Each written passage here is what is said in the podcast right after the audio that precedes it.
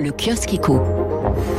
Avec une presse unanime pour saluer les bonnes nouvelles. Oui, c'est bien de les mettre en avant.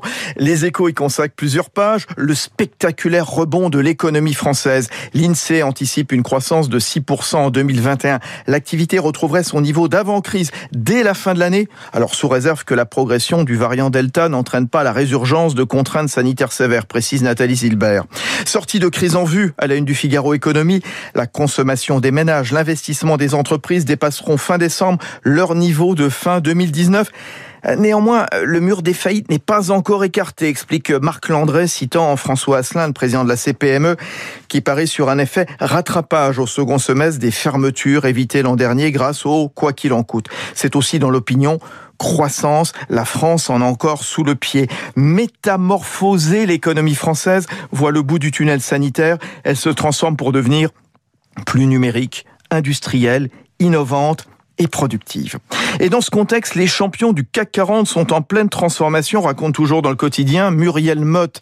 Hasard ou pas du calendrier, les opérations structurantes menées par les champions tricolores se sont multipliées depuis 18 mois. Pour eux aussi, il y aura un avant et un après Covid. Vivendi, Veolia, Alstom, PSA, Engie, LVMH, Bouygues, tous ont conclu ou sont en train de plancher sur des rachats ou des scissions qui modifient radicalement leur physionomie. La crise qui a vu l'émergence du télétravail porteur d'espoir de nouveaux gains de productivité. 5% en moyenne, nous relatent les échos à l'appui d'études américaines. Et selon Jean-Marc Vittori, l'épidémie a fait sauter brutalement un verrou dans les entreprises. En une nuit, explique l'éditorialiste, on poussait comme des champignons des formes d'organisation du travail à distance.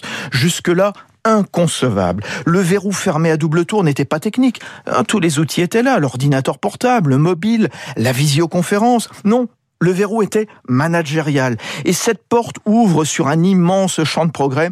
Mais selon COFAS, cette généralisation du télétravail dans les services pourrait inciter les entreprises des pays développés à délocaliser leurs employés dans les pays émergents.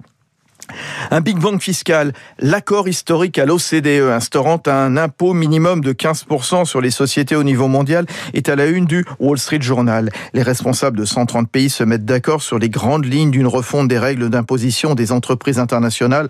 Rendez-vous à suivre d'ailleurs dans un instant avec Eric Mauban. Et puis, si comme moi vous vous intéressez à la Corée du Nord et ses mystères, les échos nous racontent ce matin que le won, la monnaie nationale, s'envole de 15 à 20% face au dollar et au RMB en une semaine sur fond de récession, de crise alimentaire. Le commerce avec la Chine étant à l'arrêt, entreprises et particuliers vendent massivement des devises étrangères.